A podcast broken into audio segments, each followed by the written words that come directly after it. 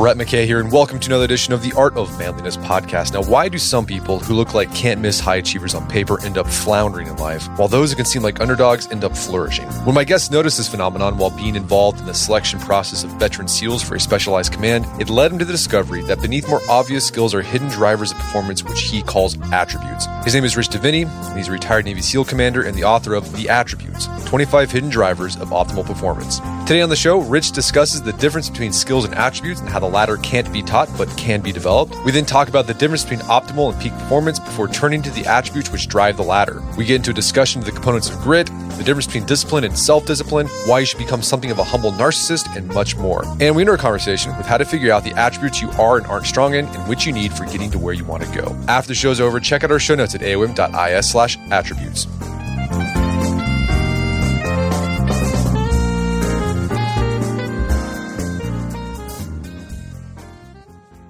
All right. Rich Diviney, welcome to the show. Thanks for having me. I'm excited to be here. So, you got a book out called Attributes. We're going to delve deep into this today. And this is based on your experience as a Navy SEAL and also someone who's trained Navy SEALs and other special operators. And you start out the book talking about how this idea of attributes really hit home to you when you were you were training a seasoned Navy SEAL in close quarter combat. And he was having a hard time with it and yeah. you couldn't figure out why. Because I mean, it's like on paper, this guy looks like he should just he should have gotten this, but then you kind of had this real like this epiphany that I was looking at the wrong thing. So walk us through that story and how did this lead you to this idea of, of what you call attributes? Yeah. So the training we were running was for a specialized command. And so it was a separate selection and assessment training course where seasoned and experienced SEALs would apply and then come to this particular course, and then we'd we'd put them through like a nine month selection process, and we were getting even in that about a fifty percent attrition rate. So fifty percent of the guys were not making it, and these again these are experienced guys, and up until that point, before I took over training, we did not have as a command any real good explanations as to why, and obviously it was a it was bothering us because we'd want to articulate it, but it also it was also kind of detrimental because we weren't able to tell the candidates why. You know, the things like, you know, you couldn't shoot very well or you couldn't jump. I mean, these are all these are all experienced guys, so it didn't make sense. So so I was tasked with trying to find a better way to articulate it. And what I recognized in this course that was that we were we were actually looking at the wrong things. We were looking at performance in the wrong way. And of course, you know, close quarter combat, which really for for your listeners is the the act of clearing, going into and clearing a room and or a building and several rooms. And it's what you have to do when you're, you know, trying to find a bad guy or rescue a hostage or something like that. And it's a very dynamic, fast-paced, active, and dangerous environment. And so you have to be very specific about the way you conduct yourself, conduct your weapons handling, move, uh, communicate. But it also requires a whole different set of qualities, you know, uh, the ability to think fast, recognize, adapt, be resilient. And so, and so ultimately it, it made me have to deconstruct performance, which is something I actually found I really liked to do and, and say, okay, what's the difference between performance and ultimately gave me the insight to separate these things skills, which are these learned qualities that tell us how to do something, and attributes, which are these innate qualities which really describe and inform the way we show up. And so that was the impetus. And, and in doing so, we were able to conduct the same training we were always conducting, but explain performance in a much different, much deeper way. Yeah. So, you I mean you couldn't tell that guy if he was having a hard time, well, you're doing this wrong. Like he was probably doing the skilled part right. Like he was doing, but there was something high, like underlying that that was causing him to not be able to display that skill.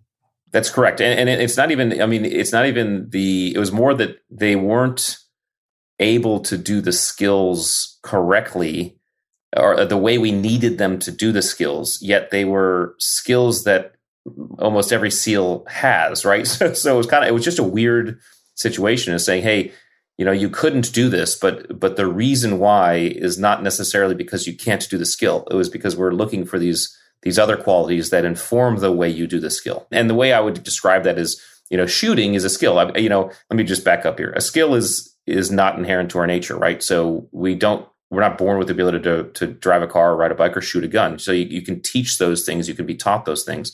And the, and the skills also direct our behavior in in known and specific environments. So here's how and when to drive a car, or how how and when to shoot a gun, and so and they're very easily seen, which means they're very easy to measure and score and put stats around. Attributes are different; they're inherent to our nature, and they're harder to see. So we're all born with levels of adaptability and resilience and and situational awareness, and of course they develop over time and experience. But but you can see levels of these things in small children, and instead of directing or dictating behavior attributes inform behavior. So so for example my son's levels of resilience and perseverance informed the way he showed up when he was learning the skill of riding a bike and he was falling off a dozen times doing so. So they kind of inform our behavior and because they're hidden they're difficult to see. They're most visible in stress challenge and uncertainty when when the environment becomes unknown and uncertain because in an unknown environment it's very difficult if not impossible to apply a known skill.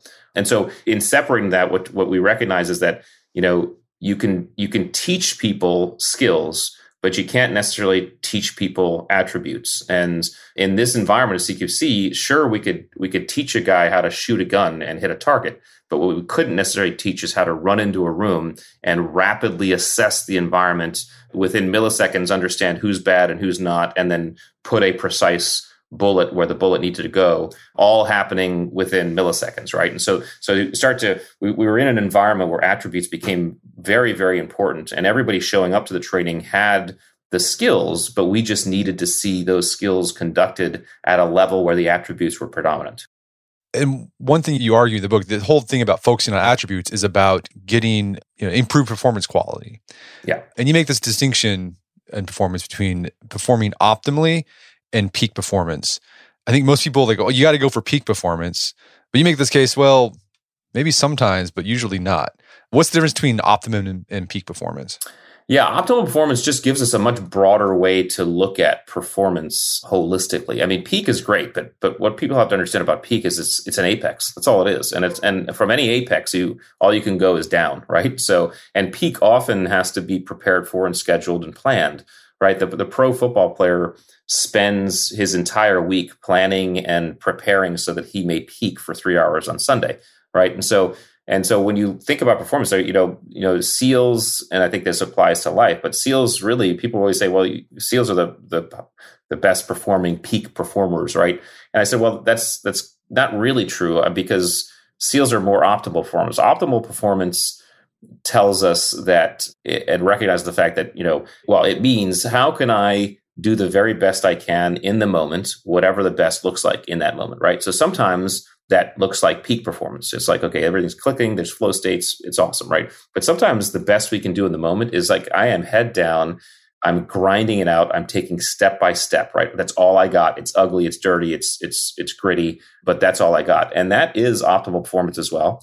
And so looking at performance from an optimal aspect allows us to do a couple things. It allows us to both well, first, pat ourselves on the back when we're just grinding it out and it's dirty and it's ugly and it's gritty and it doesn't feel that good, but we're just moving, right? Which, by the way, is how a lot of SEAL missions go. I mean, you know, some, we, we sometimes finish missions and be like, man, that was really ugly. I mean, we got the job done, but that that was not pretty at all, right? That was we were doing the best we could in the moment with what we had.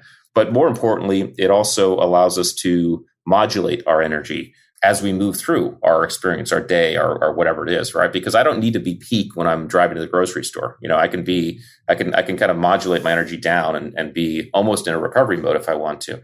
And so if we think about performance much more broadly in the optimal sense, it allows us to understand how to effectively move throughout our day. And then it, it gives us the opportunity to also kind of peak on demand, you know, because I'm I'm I'm saving up my energy or I'm I'm I'm charging my battery when I need to, so that when peak is required, I peak. You know, so there's nothing wrong with peak performance. It's just it's just a it's just only one aspect of performance. And I think optimal performance speaks to the entire broad sense of performance overall.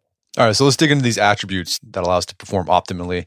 In the book, you highlight it's 22 attributes and you organize them into groups. First group is grit attributes, then there's mental acuity attributes, drive attributes, leadership attributes, and team ability. Let's start with grit. Yeah. How do you define grit broadly? And then what attributes make up grit? And I mean, the other question is like, can you develop? I mean, so we, we talk about attributes being innate. This would be a good chance to say, well, if, can we also develop these? So let's start there. Like, what's grit, and what are the grit attributes?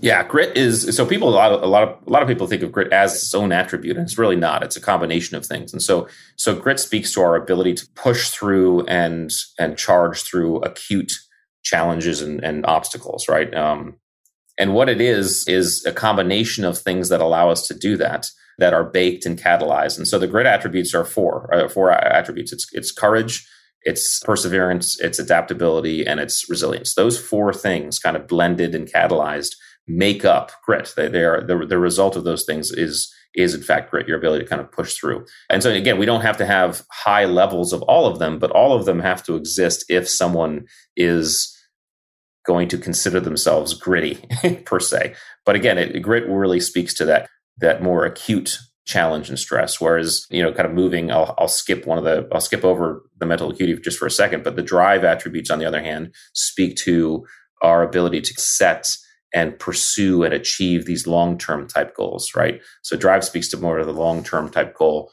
whereas grit is more acute.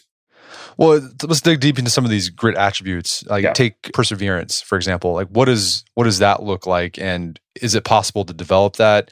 And if so, like what can you do to develop it? Yeah. So let me answer that second part first because we can we can develop any attribute that we want to. We just can't do it the same way we can do a skill. And a good way, a good kind of the back of the envelope test to determine whether or not it's an attribute or a skill because they get conflated all the time is to ask yourself, can I teach it or can it be taught? If the answer is yes, it's probably a skill. If the answer is no, it's probably an attribute, right? So, so like I gave the example, I could take you out to the range if you wanted to say, he said, Rich, I want to learn how to shoot a shoot a pistol and hit a bullseye, you know, every time. Well, I could take you out to the range and do that. I could teach you how to do that within a couple hours. I mean, that's a skill. Or you could say, "Hey, Rich, I want to learn. I want to learn how to be more patient or be more adaptable." Well, I can't teach you that, right? So, so to develop an attribute takes self motivation. It takes self direction.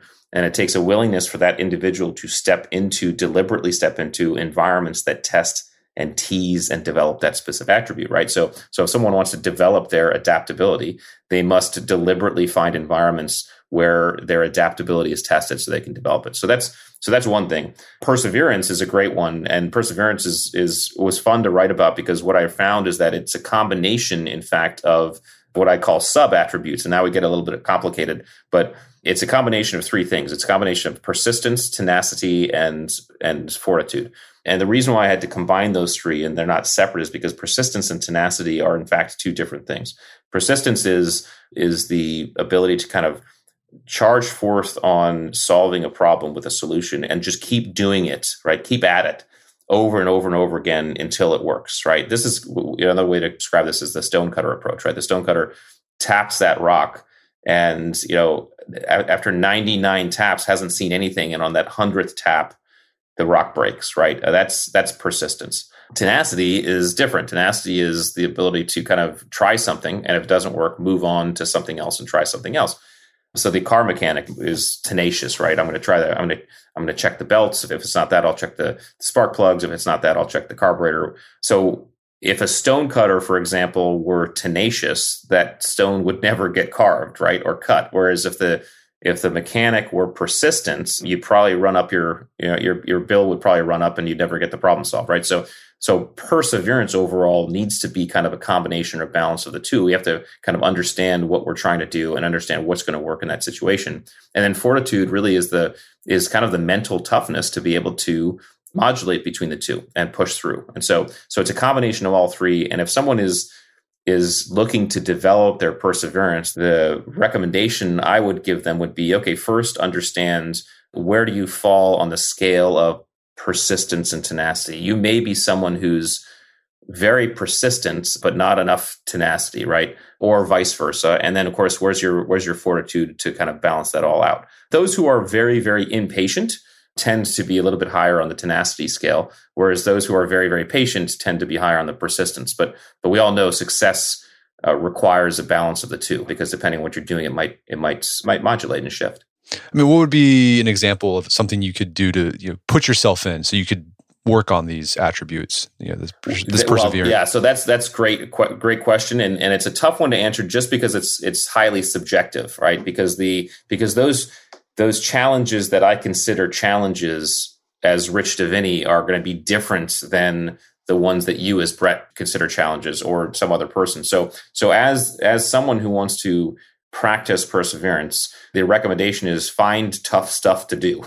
now, tough is going to be subjective to you. Like tough for me, uh, tough stuff for me is, is going to look differently than tough stuff for someone, you know, who has never even been in the military, for example, right? But I think that's that's the key is you have to, especially when it comes to perseverance, you have to you have to find tough stuff that you that requires you to persevere through. I mean, the good news slash bad news is that life is going to throw those things at you no matter what. I mean, whether or not you go and look for them. So you can certainly look for tough stuff, but also don't discount the stuff that just happens to us in life because life is rife with stuff that requires perseverance. Well, let's talk about the mental acuity attributes. What are those, and then how do they work together? Yeah, mental acuity are the four attributes that describe how our brain understands and processes the world. And and out of all the attributes, those are probably the four that are the most connected because you can't really can't really just use one and not use the other because it's really a sequence. And so it starts with situation awareness. And this is how our how we absorb all of the information that's coming into our systems, right? And when we get about 11 million bits of information per second through through all of our five senses. Our conscious mind, however, frontal lobe can really only process about 2500 bits per second right? So so there's a massive amount of deselection going on without us knowing. And i mean something as simple as you know no one who's listening to this is is noticing the feeling on the bottom of their feet right until I just said that, right? So, so you know, we're we're deselecting a bunch of stuff, but situation awareness is what we're noticing, and and those with higher situation awareness, you could call a little bit more vigilant. Vigilance is another way to describe this, where you're just you're you're able to notice things that are in your environment that maybe other people tend to kind of not notice, right? I'm the guy who walks through the city streets in New York, right? And I notice the dark alleys and I notice the people the people's faces and their and where their hands are. And i notice the traffic you know coming from both directions. And, so, and i'm looking i'm so i'm constantly vigilant in some cases hyper vigilant which is sometimes bad because it can it can add a lot of stress to the system. But that's situational awareness. So how much how we're taking information in then it comes compartmentalization. Once we have that information in our system in our brains how are we then assessing it in terms of how it's relevant to our current goal right? From that assessment how we're prioritizing that information. So what's that? What are those things that I need to focus on first, and then focus? What am I focusing on, on first? Right. So so that compartmentalization is a is a three step process that happens pretty darn quickly. All right, but it's still happening. We're doing that assessment. Those who are really really good at compartmentalizing can do that pretty rapidly in dynamic environments and constantly maintain awareness of what they need to switch to. So so compartmentalization is is obviously a very very necessary skill for a Navy SEAL, for example. You have to be able to block out what doesn't matter and only focus on what matters. And this includes if the if the environment there there are miserable things about the environment that that do not have anything to do with your current objective or goal, you're able to block that out and move move past it, right? Then comes task switching, which is really ultimately what people think of as multitasking, but multitasking as we know is really a myth. We can't really focus consciously on one thing or two or, or, you know two or more than one thing at a time. A great example would be driving a car and listening to a podcast right? Most people say well i can do that. But it doesn't count if you've relegated that that activity whatever you're doing to your unconscious right? We're able to drive a car and listen to a podcast because we don't have to think about driving the car However, if we're driving the car listening to a podcast and someone swerves in front of us and we have to swerve out of the way and do some evasive maneuvers, it's guaranteed that you're going to have to rewind that last 15 seconds of the podcast because your your brain just switched. So so that's task switching and those people who are who are pretty good at or high on task switching can very effectively hop mentally between contexts and categories. They can go from you know, really quite simply, they can go from an email to a phone call to a to a text message to a conversation, right? And they can make those hops pretty efficiently, and it doesn't really screw them up. And then there are people who really can't. It's tough when they when they get when they're in something and they get pulled away. It's tough for them to get back in. So again, no judgment is really where you fall. And then learnability is your ability to kind of absorb and process all that information and and learn it and metabolize it in a way that you can then affect it in your future behavior, right? So so those people who are high on learnability are those folks who you you tell something you tell them something one time or you show them something one time and and they got it right it's like man they just have it and they don't have to repeat it whereas i am actually in fact lower on learnability which means i i find myself making the same mistakes one or two times before I actually learn, right? So so I've had to adjust my learning process to to account for that because I'm lower on learnability. So that's how those four break out and they and they definitely work together. Yeah, and I think the mental acuity attributes really highlights the idea that you, this is not something you can teach. Like all that stuff I was thinking the only way you can learn that is just experiencing like highly fluid, complex, uncertain environments and that's you're going to learn how to be mentally acute on the fly as you go through that experience. That you're, you're absolutely correct, and and and I and, and it's fun if you pick those environments. Again, it's subjective, but you know, driving in traffic is is a is an environment where you're testing your mental attributes. Right. I use the example in the book of running through an airport trying to find your your gate, right? That's another way. I mean, so so these are, are, are I also use the subway. I love the New York City, subways because it, it it exercises all of my mental acuity attributes when I'm on it and trying to find where I'm going and and the platforms and and the stops and things like that. So so yeah, we can. It's absolutely something that someone has to do for themselves. Although we can also, you know, such as SEAL training, choose professions or environments where the environment just hyper develops that stuff. So we're going to take a quick break for a word from our sponsors. So, if you've been listening to the podcast for a while, you know about Saxx Underwear. They've been a long-time sponsor. And if you haven't heard of Saxx, do yourself a favor and check it out. They make the most comfortable underwear for men. Saxx premium styles are equipped with their patented ballpark pouch, which is basically a built in hammock that holds everything in place and keeps everything separate down there. There's no more sticking, chafing, or irritation, just 24 7 comfort. The ballpark pouch is made with super soft, moisture wicking fabric, so it keeps everything comfortable, supported, and sweat free. And everything is backed by Saxx's comfort guaranteed. I've been using Saxx for a couple years now. Besides the underwear, they also have athletic gear, athletic shorts with the Saxx underwear built into it. So you get the ballpark pouch. It's great to have on those hot, humid summer days here in Oklahoma. Just keeps everything super comfortable down there. No chafing, no sticking. You know, you know what happens. If you live in a hot, humid place, you know the problems that can happen. So, what are you waiting for? Take advantage of my special limited time offer to get 10% off plus free shipping. Go to saxx.com and use promo code AOM5. That's Saxx with two X's, S A X X. You'll get 10% off and free shipping if you go to saxx.com and use promo code AOM5. Check it out today. Are you ready to establish your online presence but not sure where to start? Look no further than Squarespace. Squarespace empowers the dreamers, makers, and doers of the world by providing the tools they need to bring their creative ideas to life. On Squarespace's dynamic all in one platform, you can build a website, claim a domain, sell online, and market your brand. Squarespace's products combine cutting edge design and world class engineering, making it easier than ever to establish your online presence. If you're intimidated by the idea of launching your ideas in the world, Squarespace's templates take out all the guesswork and make it seamless. And once you're out there, you can use Squarespace's analytics to gain powerful insights about your site. And if you ever have questions, Squarespace's 24 7 award winning customer support is there to help you. I've used Squarespace over the years for one off projects when I need to get a website up fast. Super easy, got it done in like 10 minutes. It's time to turn your dreams into reality. Head to squarespace.com slash manliness for a free trial. And when you're ready to launch, use the offer code manliness to save 10% off your first purchase of a website or domain. That's squarespace.com slash manliness and code manliness to save 10% off your first purchase of a website or domain. And now back to the show.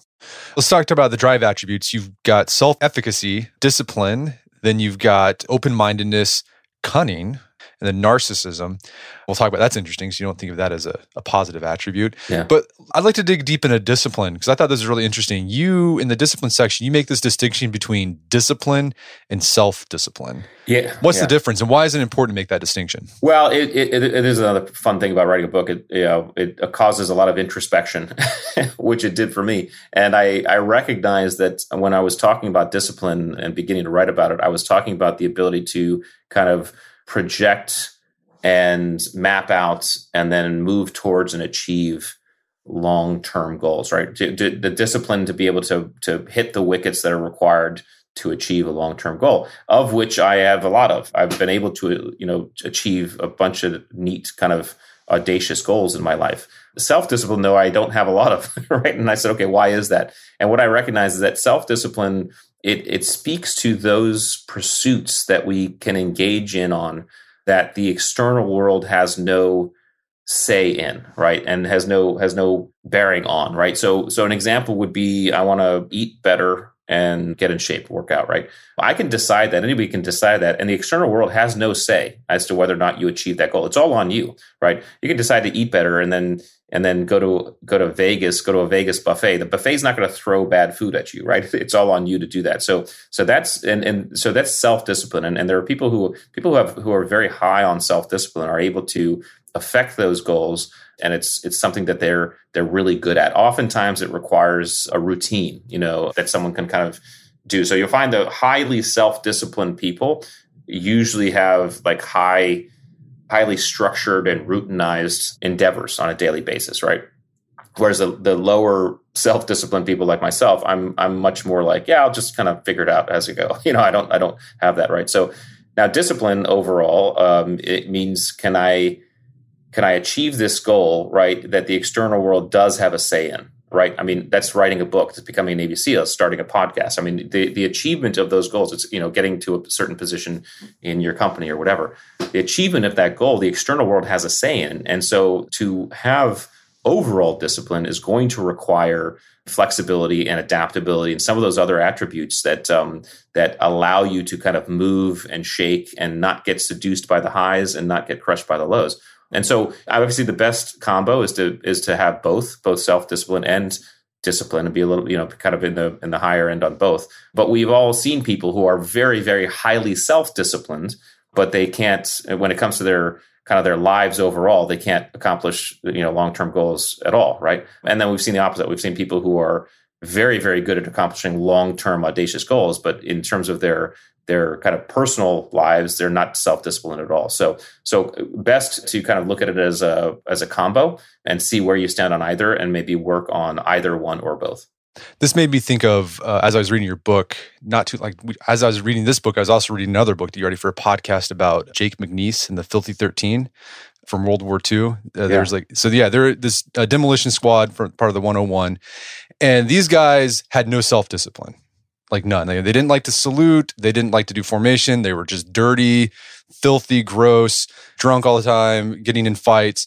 So they had no self discipline, but they had a lot of discipline. Like they would you give them a job that seemed impossible, they would get it done some yeah. way or another. Yeah, yeah, I, it's a great example, and and and again, the um, I mean, you could say some uh, spec ops units and SEALs have been accused of that. In fact, that, almost exactly that is like you know, you know, kind of gritty, dirty, don't you know, don't salute like kind of the lower grooming standards, but you know, but when the job comes down, they will get the job done, you know, and and they will be disciplined in their pursuit of getting that done, and they will adapt. And again, if you are someone who's highly self-disciplined, it probably means that you really like routine and you really like structure. And if you find that you're someone like that and you're suffering from lower discipline, right?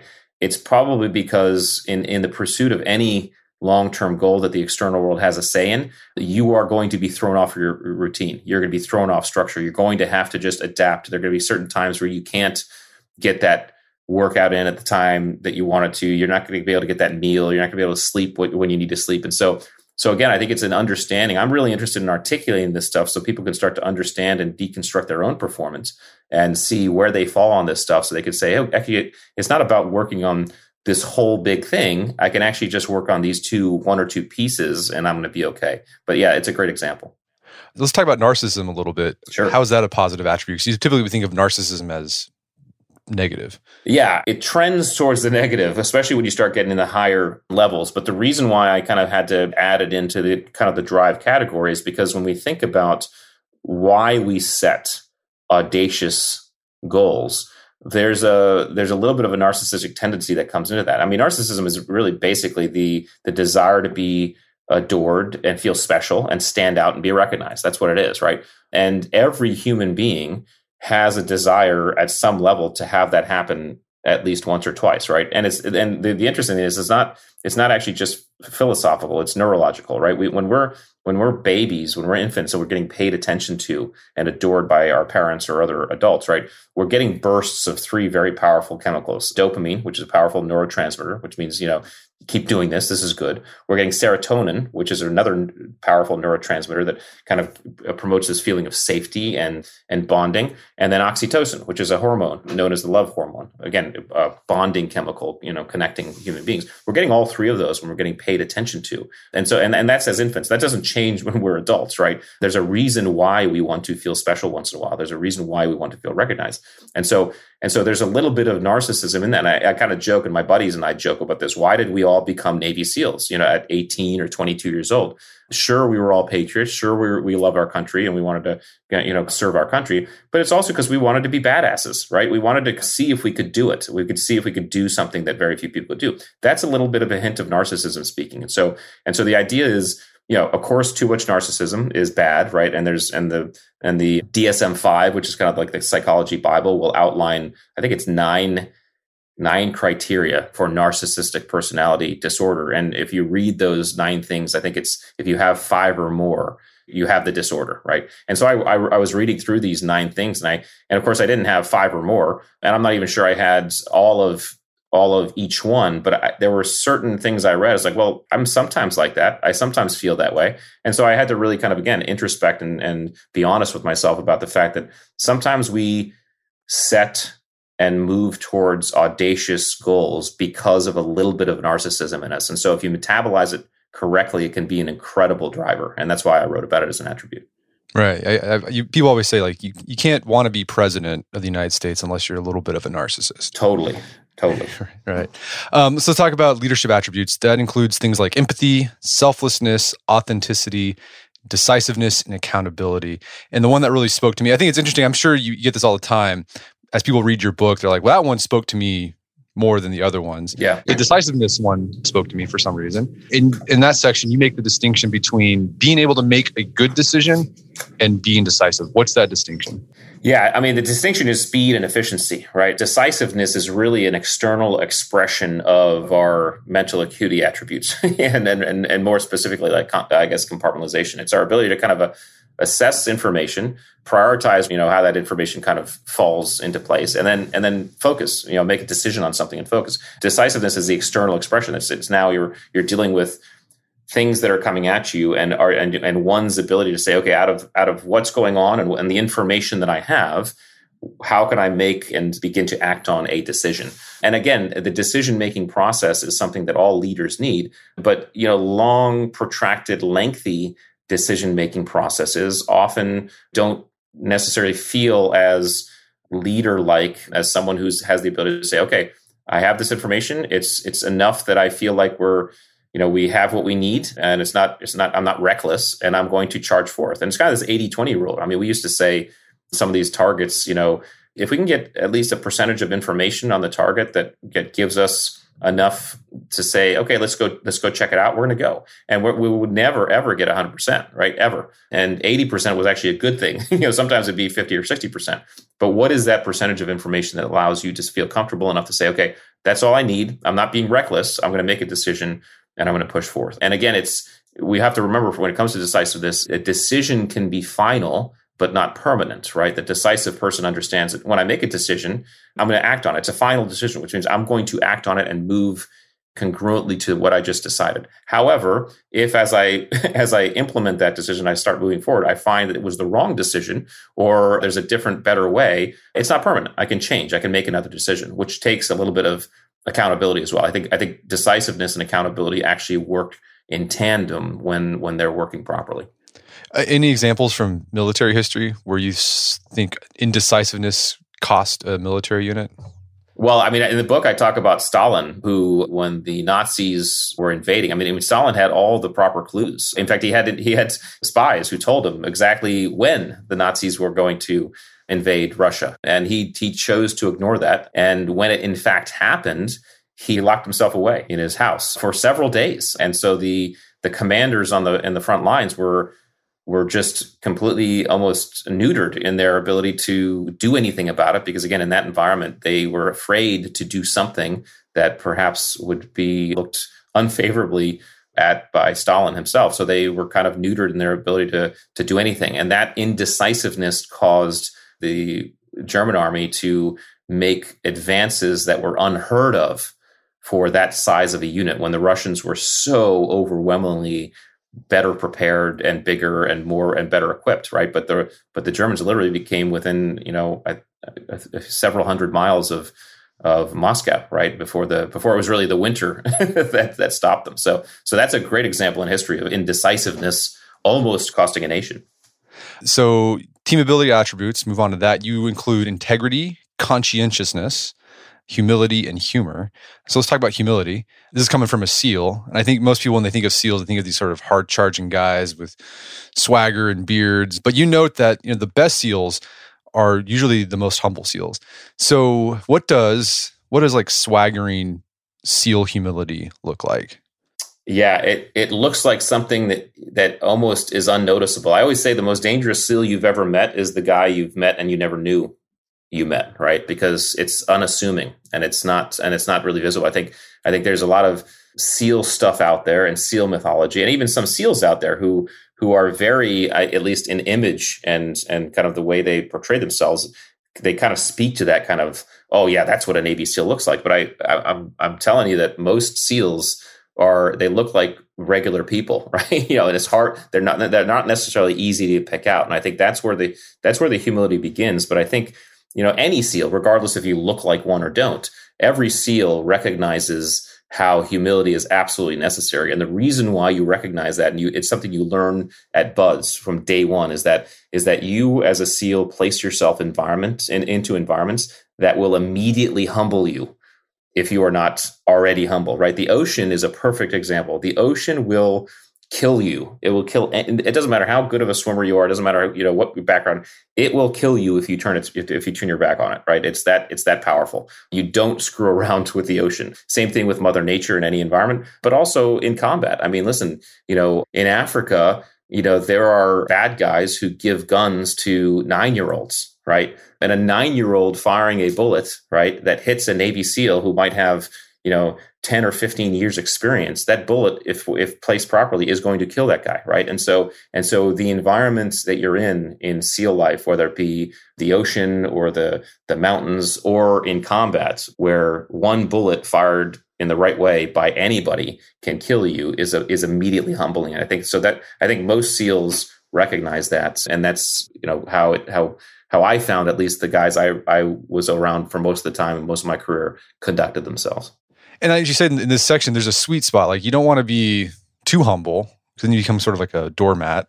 But yeah. then you don't want to be like again because you need some of that narcissism, right? To like yeah, to yeah. have drive. You need some bravado, right? I mean, humble. The problem with humility is it comes with a little bit of a stigma, and and you know where it comes, you know where that stigma comes from. People people could debate, but you know you know sometimes people think of humbleness or humility as weakness, or you know I'm gonna bow my head and you know give in or whatever, and and you know it's it's not. I mean I mean the the the humility properly well i guess I should say yeah humble i mean any one of these attributes brett taken to either extreme is bad right? So too much of anything is bad and too little of anything is bad. So so on all of these you want to find a sweet spot. That's what that's the optimal place and it's no different for humility right? Too much humility to the point where like oh no you know i'm bowing your head and you're just you know almost a, a limp noodle is bad right? There's a there's a there's a humility that says i think that i think the healthy humility is is is the humility that says i am i'm confident with with my capability and my skill but i always have something to learn. There's people who can always teach me new things so i always have my ears open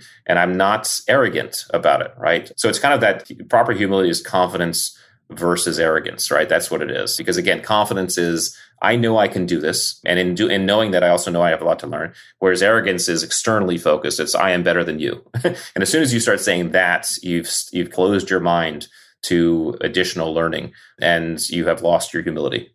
I, I know my our podcast listeners get tired of me saying this because I usually bring it up in every episode, but this sounds like Aristotle. This is yeah the idea of the golden mean, right? And finding the the the, the virtue is finding that that middle spot between two vices, essentially. Yeah, yeah. Uh, I've had several friends who've who've read the book and I've talked to about the book and and they're like, "Hey, this is this goes all the way back to Aristotle," and they've, they've sent me you know a lot of Aristotle stuff. So I've, I've started to dig through that. But you're absolutely right. I mean, this is stuff that yeah, it was cool writing about it because it's stuff that we've actually been talking about for for for you know thousands of years, right? Uh, these qualities, and I think this is just a different way to look at them and explain them and articulate them, so people can actually say, "Okay, this is how this makes sense for me." So you have a, a, few attributes at the end of the book that didn't really fit into any of the the four categories, and we've you've mentioned some of them throughout our conversation. One is patience and impatience, and then I think uh, competitiveness was another attribute. Tell us how those those attributes play in with the rest of these attributes. Yeah, well, it, the the reason why I couldn't fit them into the categories is because they didn't they didn't match up in terms of what I just said. In terms of if you're if you're really low or really high, it's kind of bad. You know, they, they in other words, they didn't really have a sweet spot because there are people who are very impatient and they're highly successful. There are also people who are very patient and they're highly successful. And same thing with competitiveness and non-competitiveness, uh, competitive, competitiveness, and the other one was fear of rejection versus uh, you know kind of insouciance to what people think. And so and so the way this works is uh, you know let's just say competitiveness because it's it's one that was interesting to kind of look at. It's assumed by most people that competitiveness is a absolutely necessary attribute for success, right? And I don't disagree with that. But what I do disagree with is the implied corollary, which is that non competitiveness doesn't work, right? Non competitiveness can also be very, very instrumental to high levels of success. And the reason why I know this is because I am not a competitive person, right? And I and I never was. I used to play sports in high school and I was in fact the captain of of my lacrosse team in high school and and I never really it never really bothered me or moved me either way when we won or lost. I was I loved the game and I loved the sport and I loved the kind of the teamwork and I loved the intricacies. But the winning or losing, I was like, okay, I mean, it, I didn't really bother me, and I thought that'd be a, a hindrance when I went to SEAL training because I was like, man, that this this might be bad. But what I recognized when I got to SEAL training is that is that the Navy SEALs, as as does most, if not all, high performing teams, recognize and honor both polarities because both polarities are necessary. The competitive mind looks at a, a problem, a situation, an environment, and immediately begins to place rules and conditions around what they're seeing and then asks the question how can i win in this environment based on these rules and conditions right that's very very powerful it's a very very powerful thing to be able to do but the non-competitive mind looks might look at the same situation and say okay I don't care about the rules.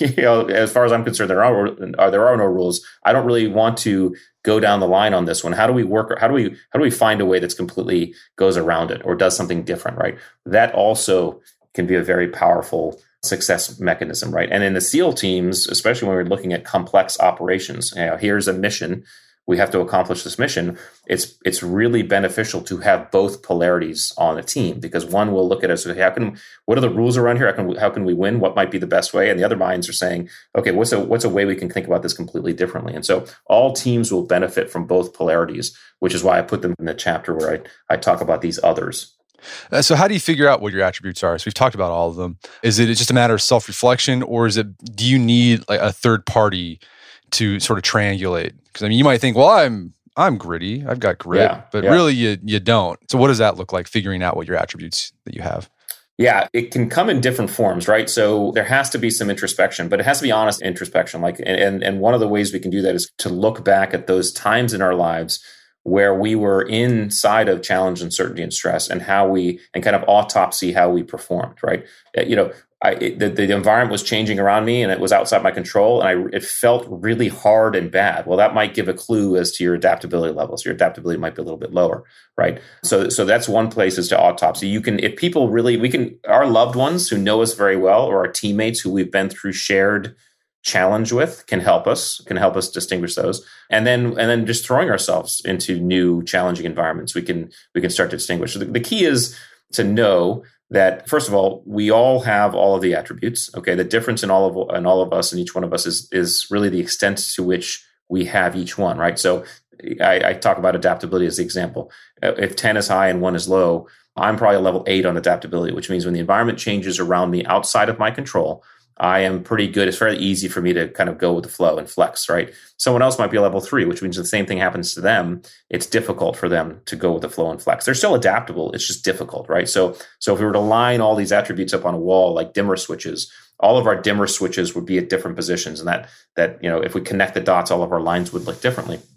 And so this is the first thing we have to recognize. The second thing we have to recognize is that we don't have to have the perfect amount of all the attributes. In fact, that's impossible. Okay, and there's no judgment to where to where we fall on that scale, right? But then the the specific niches we're in require certain attributes, and others don't, right? Um, the the stand up comic doesn't necessarily need to have a lot of the leadership attributes, right? Because it's a pretty self-directed profession. And I would say, like, take something as you know a specific one like empathy. If the stand-up comic is a little bit lower in empathy, that's probably a good thing because too much empathy is going to affect his routine. I mean, how can you find the funny at a funeral if you're too empathetic, right? So, so the idea is to to start thinking about this in a way like, how do I show up, right? You know, in reading the book, you get a sense of how of, of kind of what these attributes mean. I know on, on the website, um, we've developed an assessment tool that allows someone to go in and get a score as to where they fall on the grit attributes, the mental acuity attributes, and the drive attributes. So they can kind of see as compared to a,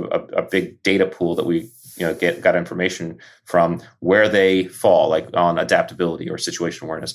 But then to take those scores and say, okay, how does that what does that mean and how does that fit into my my true experience? Does that make sense? Does it not make sense? And do that diligence. And the idea, I guess, ultimately, the way to think about this is that we're all, as human beings, we're all humans, right? Uh, but we're kind of like automobiles, right? Some of us are Jeeps, some of us are Ferraris, and some of us are SUVs, right? But there's no judgment there because the Jeep can do things the Ferrari can't do, and the Ferrari can do things the Jeep can't do. And it behooves us to kind of lift our hood and figure out what our engine looks like because we may, in fact, be a Jeep that's trying to run on a Ferrari track or it might be a Ferrari that's trying to run on a Jeep track. And again, if that's our choice, there's nothing wrong with that. I mean, we might say, you know what, I actually I want to I want to take my Jeep and get to on a Jeep track. But even if you're a Jeep that wants to run on a Ferrari track, what that allows you to do is say, okay, as a Jeep running on a Ferrari track, what are those attributes that I'm not, I need to now actively develop so I can be a, a better Jeep running on this Ferrari track? And I think that's the real power of being able to start to understand and deconstruct this for yourself. Yeah, it helps you figure out your fit. And I mean, going yeah. back to that that guy you were training at the very beginning of the we were talking about the very beginning of the podcast. Like at first, when he got rejected, he was really bombed. But later on, he figured out because. But then afterwards, you told him like, "Here's what you're lacking." Right. But but he also like, "Here's what you have. Here are the attributes you do have." Find something within the organization that fits that. And he did yeah. that, and he had a, a really flourishing, fulfilling career. That's right. Yeah, and that just that knowledge allows you to kind of just yeah tweak yourself. Because again, even even in in the performance enhancement space, there's so many different tweaks and techniques and and gimmicks to to enhance performance that are out there, right? And and some of them are phenomenal, some of them are probably not that good. But if you pick the wrong thing, it's you know they don't all work for all people, right? If you try to put a nitrous oxide booster on a Jeep engine, it's probably not going to go very well, right? So, so you have to just by understanding your own system, you can in fact also start to understand what those what's out there that can help you improve your system, and that's important too. Well, Rich, uh, this has been a great conversation. Where can people go to learn more about the book and your work? Yeah, it's a, uh, so the best place is theattributes.com, which is the website where you can get the book. You can also take that free assessment tool. You can see where you stand on that. And then we, I, we have some workbooks on there that people want to develop specific attributes. They can grab a workbook and, and develop attributes. And then, yeah, and then there you can find the Instagram handle that I have for the attributes for Rich Diviney and LinkedIn and, and Twitter and things like that. So that's probably the best uh, kind of one stop shop for all things attributes, theattributes.com. Fantastic. Rich Diviney, thanks for your time. It's been a pleasure. Thank you for having me. It's been a pleasure to be here. So I appreciate it. My guest today was Rich Diviney. He's the author of the book, The Attributes. It's available on Amazon.com and bookstores everywhere. You can find out more information about the book at his website, theattributes.com. Also, check out our show notes at aom.is slash attributes, where you can find links to resources where you can delve deeper into this topic.